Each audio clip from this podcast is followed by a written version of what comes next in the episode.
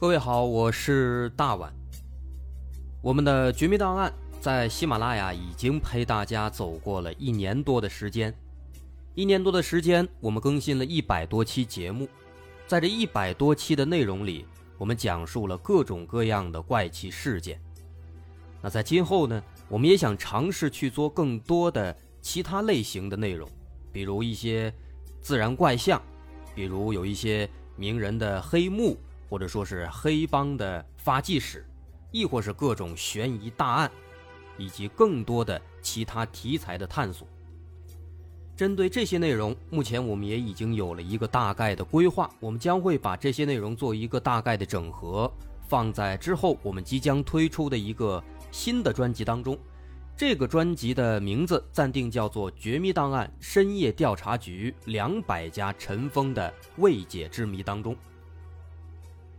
需要说的是，这个新专辑我们决定在喜马拉雅作为会员节目进行独家播出，总计有两百多集的内容。专辑上线时间将会在不久之后的九月九号，大家届时可以在喜马拉雅搜索关键词“绝密档案深夜调查局”，就能够找到这部新的专辑了。在上线前的这段时间当中，也欢迎大家添加我们喜马拉雅工作人员的微信。X m l y 零三三零，也就是喜马拉雅四个字的拼音的首字母加零三三零，x m l y 零三三零。添加微信之后，工作人员将会把大家拉进喜马拉雅官方的粉丝群，届时将会有不少福利活动，送喜点、送签名书等等其他惊喜在等着大家。需要特别说明的是，新专辑。将会是喜马拉雅的会员专辑，也就是说，如果您是喜马拉雅的会员，就可以免费收听本专辑。目前，喜马拉雅的会员价格为每个月六块钱，六块钱就可以听到我们的两百多集故事，也是很划算了。希望大家能够多多理解，多多捧场。九月九号，我们不见不散。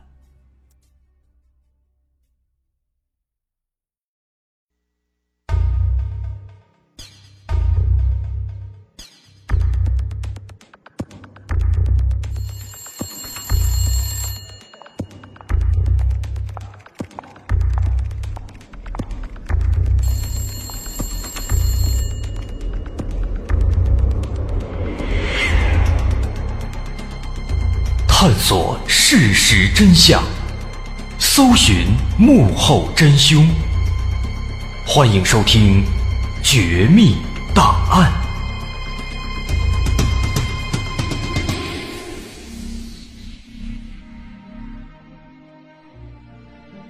还原事实，探索真相。欢迎来到今天的《绝密档案》，我是大碗。今天咱们的故事发生在澳大利亚的一个叫做阿伯丁的小镇。说在两千年二月十九号这一天，有一个名叫约翰·普莱斯的四十四岁的男子，被发现在家中惨遭杀害。他的死状非常凄惨，尸体被剥皮分尸，而且被砍的是残缺不全，甚至他身上的好几个部位。都被凶手砍下来，切成肉丁儿，给做成了菜，实在是令人发指啊！而让人想不到的是，做下这一切的，他正是死者约翰的妻子，名叫凯瑟琳·纳特。说凯瑟琳·纳特这是一个非常恐怖的女人，在当地她被人们称作是女版汉尼拔。那么，凯瑟琳她为什么要用如此残忍的手法杀害并且肢解自己的丈夫呢？警方首先对这两个人的婚姻状况展开了调查。首先，这个死者约翰，其实呢，他原本是离异状态，他和前妻有三个孩子，后来和前妻离婚之后呢，最小的孩子判给了前妻，其他两个孩子跟着约翰住在阿布丁小镇。那么，在几年之前，这约翰就认识了凯瑟琳。这俩人呢，当时是一见钟情。那尽管说当时有很多人都劝约翰不让他跟这凯瑟琳在一起，但是当时他根本就听不进去。当时他也根本不知道这凯瑟琳到底是一个什么样的女人？毕竟她隐藏的太深了。而且说来也巧，这两个人的感情经历呢还挺相似，这让他们彼此之间的距离也就更近了。这凯瑟琳跟约翰一样，她之前也离过婚，也生过三个孩子，而且这凯瑟琳的每一段婚姻呢也都是非常不愉快的。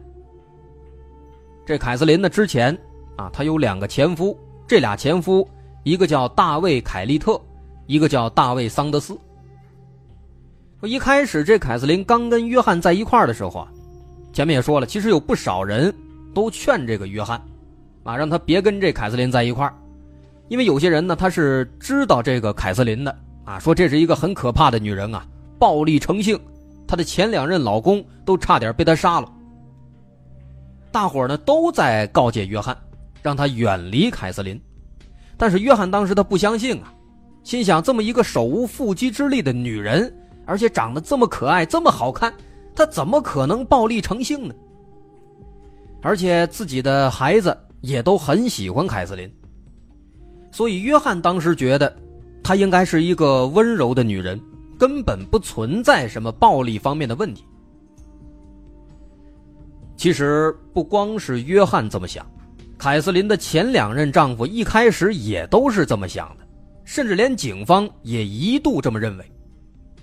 但是最后，他们都发现，原来自己都被凯瑟琳的苦肉计给欺骗了。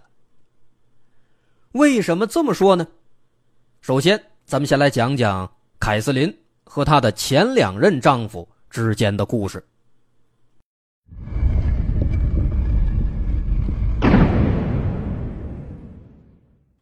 咱们就按照时间的顺序，先来说说凯瑟琳的第一段感情。她的第一任丈夫名叫大卫·凯利特。其实这俩人一开始呢，他们的婚姻生活确实还不错。在结婚之前的那段时间当中，凯瑟琳对这个凯利特呢也是十分的照顾，每天主动起来做早餐，然后早餐做好了再把凯利特叫起床，可以说呢照顾的是无微不至，感觉非常美好。但是这样的甜蜜的时光，并没有过太长时间，这凯瑟琳就开始原形毕露了。比如说，在一九七四年。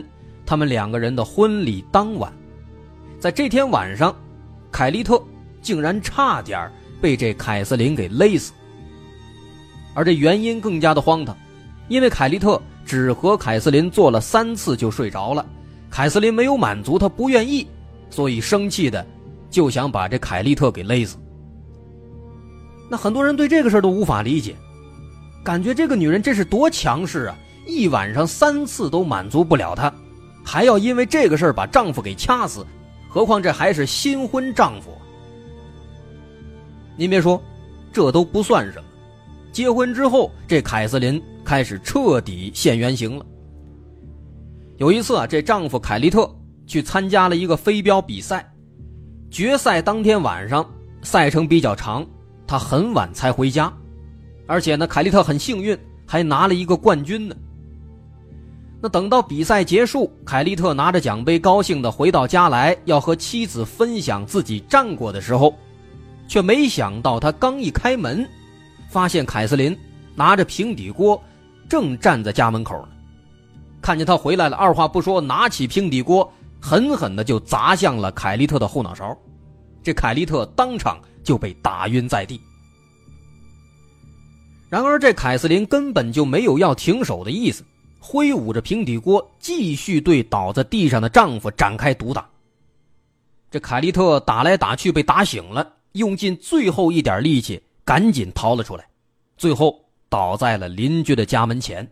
这终于算是得救了。后来经过医院检查，他的头骨严重骨折，身上有很多处淤青。后来在医院养了好长时间。好不容易出院回家了，可是，一进家门，他发现自己的衣服和鞋子都被凯瑟琳给烧掉了。这委屈的凯利特没办法，只能报警了。警方到场之后，很快把这情况就查明了，当场就要起诉凯瑟琳。但在这个时候，这凯瑟琳露出了狡猾的一面。面对警方的起诉，她表现的是无辜又可怜，并且坚持说那天晚上其实两口子都喝了酒了，喝的有点多，因为某些误会才导致大打出手的，本来没什么事儿。那在凯瑟琳的这番花言巧语之下呢，警方还竟然就相信了。毕竟警方也认为，这么一个女性看起来又柔弱、又美丽、又漂亮，她应该不太会追着一个健壮的成年男子满屋子打，这实在是有点说不过去。于是警方就放弃了起诉。这件事呢，虽然说没有起诉凯瑟琳。但是凯瑟琳不但说没有因此改改自己的火爆脾气，反而之后变得是更加的厉害，变本加厉。但凡是有点不顺心了，轻则破口大骂，重则大打出手，不管对谁。一九七六年五月份，这是俩人结婚两年以后了。在这一年，他们的第一个孩子，一个小女孩叫梅丽莎，也出生了。但当时呢，丈夫凯利特他实在是受不了这种情况了，啊，这么一个媳妇儿，占有欲空前强烈，暴力行为空前严重，实在是受不了了。于是呢，有一天这凯利特就从阿伯丁他们的家里搬到了他自己的老家另一个小镇叫昆士兰，啊，打算借此逃离这凯瑟琳的魔爪。但没成想，你自己是跑了。那孩子可遭殃了，孩子刚几个月大，那自此他就成了凯瑟琳的出气筒了。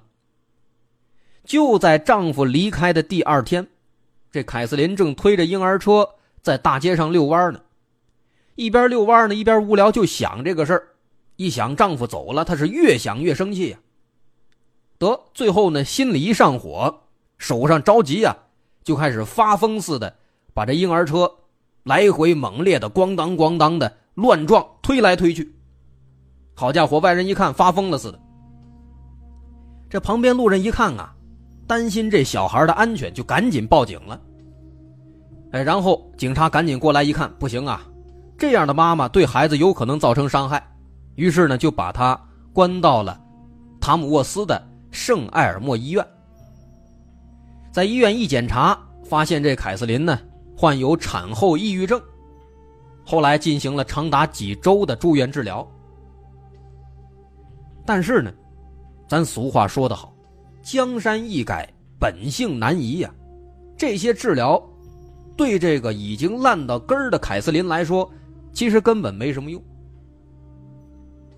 出院以后，凯瑟琳面对当前的这情况呢，更生气了，可以说是变本加厉。甚至有一次，他干了一个什么事呢？把女儿梅丽莎放在了火车的铁轨上，然后人就走了，等着这火车过来，把女儿给碾死。万幸的是，后来有一个好心的男子路过，在这列车经过的几分钟之前，听到这孩子哭声了，赶紧把孩子抱出来了。但这个时候，凯瑟琳早就逃之夭夭，不见踪影了。你说这当妈的有这个样的吗？独自逃回家的凯瑟琳又一次想到了离开自己的丈夫，还是生气，越想越着急。可以说，这个时候的凯瑟琳已经近乎疯狂了。她闯出家门，走上街头，路边正好停着一个小汽车，这小汽车上啊是一个女司机。凯瑟琳一看，赶紧把这车拦住，就钻进车里，然后突然掏出一把刀，一刀把这女司机的脸就给拉破了。并且威胁他：“你得开车带着我去昆士兰去找我丈夫凯利特。”这女司机哪见过这场面啊？吓坏了，赶紧只能让他先上车，然后先开着。这开了一小段时间之后啊，这女司机也镇定下来了，赶紧编了个理由说这车啊没油了，需要到附近的一个加油站呢去加油。那么就是靠着这个机会，女司机。到了加油站停车之后，赶紧逃跑了，然后他就报了警。报警以后，警察赶到加油站，把这凯瑟琳又给逮捕了，并且这次把她送到了一个精神病院。但是到了精神病院啊，这医院的护士们对这凯瑟琳也都是敬而远之，因为他们发现这个女人实在是太危险了。这凯瑟琳在医院里边经常对护士说，说自己当时啊，本来打算把这个加油站的一个工作人员也给杀死的。为什么呀？因为这个人曾经帮自己的丈夫修过车，如果他当时没给修车，这车没修好，那丈夫也不会开车离开自己了。而且这凯瑟琳还说说，一旦说让我到了昆士兰，我要把凯利特，还有凯利特的一家子，他妈妈他爹都给杀死。说这些疯狂又荒唐的想法，让当时的这些护士们也感到非常害怕。但是好在，凯瑟琳当时已经被医院控制住了，应该不会干出什么可怕的事儿。咱们中国老话说。解铃还需系铃人，警察后来对这个情况啊也感觉挺没办法，就找到了她的丈夫凯利特，并且把这凯瑟琳的情况跟凯利特大概说了一下。凯利特一琢磨呢，这媳妇变成这个样，自己确实也有责任，啊，不该说直接一走了之，对孩子也是不好的。于是呢，他就从老家搬回了阿布丁，到这个精神病院里边。天天去照顾凯瑟琳。这凯瑟琳呢，在他的照顾之下呀，可能也是良心发现吧，渐渐的心也软了，这情绪呢也渐渐的稳定下来了，俩人关系呢逐渐的，哎，他还缓和了。后来八个月以后，医生认为这凯瑟琳没事了，可以出院了，所以俩人之后一起就回家了。回家以后呢，这两口子算是还行。又一起过了八年的时间，但是这八年时间呢，也不是说一帆风顺，还是坎坎坷坷。这凯瑟琳这个暴力的毛病啊，还是偶有发生。最后，在一九八四年，这凯利特感觉俩人实在是过不到一块啊，所以在八四年这一年，他们终于是离婚了。这凯瑟琳的第一段感情到这儿也就结束了。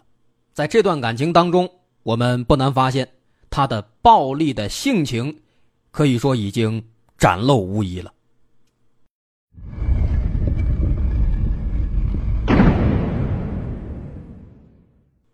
在凯瑟琳和凯利特离婚之前不久，这凯瑟琳在一家屠宰场找到了一份工作，在这儿当屠宰工。啊，这下呢，可以说好了。这凯瑟琳发现啊，自己对切肉、宰牛、宰猪什么的，好像非常感兴趣，有那么一种狂热的感觉，似乎正好是迎合了他的这个暴力的欲望。而且因为干得非常卖力，很快他就有了一把属于自己的屠刀，他把这把刀视若珍宝，甚至睡觉的时候都要把这刀呢挂在床头。为什么呀？按照他自己的话来说，这样的话。他就可以随时随地把它拿下来用了，但也就是因为这样的一份工作，给他后来的那些残忍的行为埋下了一个伏笔。说在跟第一任丈夫离婚两年之后，到了一九八六年，这一年，她遇到了一个三十八岁的矿工，这个人叫大卫·桑德斯，啊，这个人也就是她后来的第二任丈夫。这次呢，跟上一次一样，俩人也是可以说是一见钟情，很快就结婚了。但是呢，桑德斯不知道啊，他一开始是完全不知道，这个凯瑟琳竟然是个这样的人。俩人的生活呢非常不愉快。就在结婚两个月以后，凯瑟琳有一天就当着桑德斯的面把这桑德斯养的一个宠物狗给割喉杀害了。这个行为当时让桑德斯是又生气又恐惧，他无法理解妻子为什么要这么做。后来，一九八九年，两个人的女儿出生了，但是这俩人之间的矛盾呢，也是越来越严重。那最后，终于，凯瑟琳对桑德斯也出手了，在一次争吵当中，他先是用一根铁棍，生生的。戳伤了桑德斯的脸，之后又把剪刀直接捅进了桑德斯的肚子，桑德斯是渡破长流啊。后来不用想啊，好家伙，都给开膛了，这桑德斯只能是赶紧跟他离婚，而这段感情很快这也就宣告结束了。在桑德斯离开之后，凯瑟琳很长一段时间之内都没有再遇到新的男人，一直到了一九九五年。这一年，凯瑟琳认识了在阿伯丁当矿工的约翰·普莱斯，也就是开头我们提到的那个遇害的男子。几乎是一瞬间，凯瑟琳就俘获了约翰的心，而约翰他也是有口皆碑的好男人。虽然说他之前也离过一次婚，并且还带着两个孩子，但是这并不影响两个人相爱。所以很快在九五年当年，这俩人就同居了。这个约翰的孩子呢，也都非常喜欢凯瑟琳啊，经常一块玩。而在那段时间当中，凯瑟琳也的确没有表现出任何的暴力倾向，就像是一个贤妻良母。但谁知道这时间一长，凯瑟琳开始出现变化了，他逐渐的变得疑神疑鬼，不停的给约翰挑刺儿，经常怀疑他是不是出轨了，等等等等。在一九九八年的一天，俩人大吵了一架，为什么呢？因为此时他们俩已经同居了三年了，凯瑟琳希望约翰向自己求婚。尽快步入婚姻的殿堂。但是呢，生活了这么长时间，约翰渐渐的也发现了，凯瑟琳这姑娘啊，好像并没有当初他感觉的那么好，好像脾气不太好，还经常的怀疑自己。所以说，约翰当时没同意，他拒绝了。这件事儿让凯瑟琳非常的生气，于是呢，有一次在聊天的时候啊，他就偷偷的。录下了约翰说过的要盗窃公司财物的一些话，并且把这份录音交给了约翰的老板。那后果不用想了，不出几天时间，整条街的人都知道了，说这约翰要偷公司东西啊。但是所有人都不知道的是，这其实是凯瑟琳设下的一个圈套。真实情况是，约翰并没有从公司偷走任何东西。他的确从公司往家拿了一些东西，但是他拿的都是公司仓库里面剩下的不用的废弃的物品。而凯瑟琳当时在录音的时候，他故意是断章取义，让人们以为这约翰真的是偷了公司的财产。那老板肯定不知情啊，他听信了凯瑟琳的谎言，所以就这样，约翰被迫离开了。他工作了十七年的公司，而约翰也非常生气，一怒之下，他把凯瑟琳赶出了家门。自此之后，又过了几个月，可能俩人心情都平复了，所以说俩人又复合了。但这次复合，约翰提了一个条件：复合可以，但是不能再同居了，必须分开住。但这个要求遭到了凯瑟琳的拒绝，这俩人也没少因为这件事吵架，除了动嘴，他们甚至还经常的动手。而随着时间推移，两人之间的矛盾也越来越严重，对抗的次数也越来越多，越来越激烈，甚至在一次争吵的时候，凯瑟琳用刀划伤了约翰的胸口，并且多次扬言说要杀掉约翰。这三天两头光这么说，光动刀动枪的，换谁也害怕。所以渐渐的，约翰他也坐不住了。出于安全起见，约翰向法院申请了限制令，禁止凯瑟琳和自己以及孩子见面。但是呢，谁都没想到，就是因为这样的一个举动，给约翰招来了杀身之祸。至于说后面凯瑟琳又干了什么，她是如何把约翰杀害的，她又为什么会变成这样的一个人呢？会变成女版汉尼拔呢？这些放到下节咱们再来详细的说。我是大碗。如果您喜欢，欢迎关注我的微信公众号，在微信搜索“大碗说故事”，点击关注即可。好，咱们稍后再见。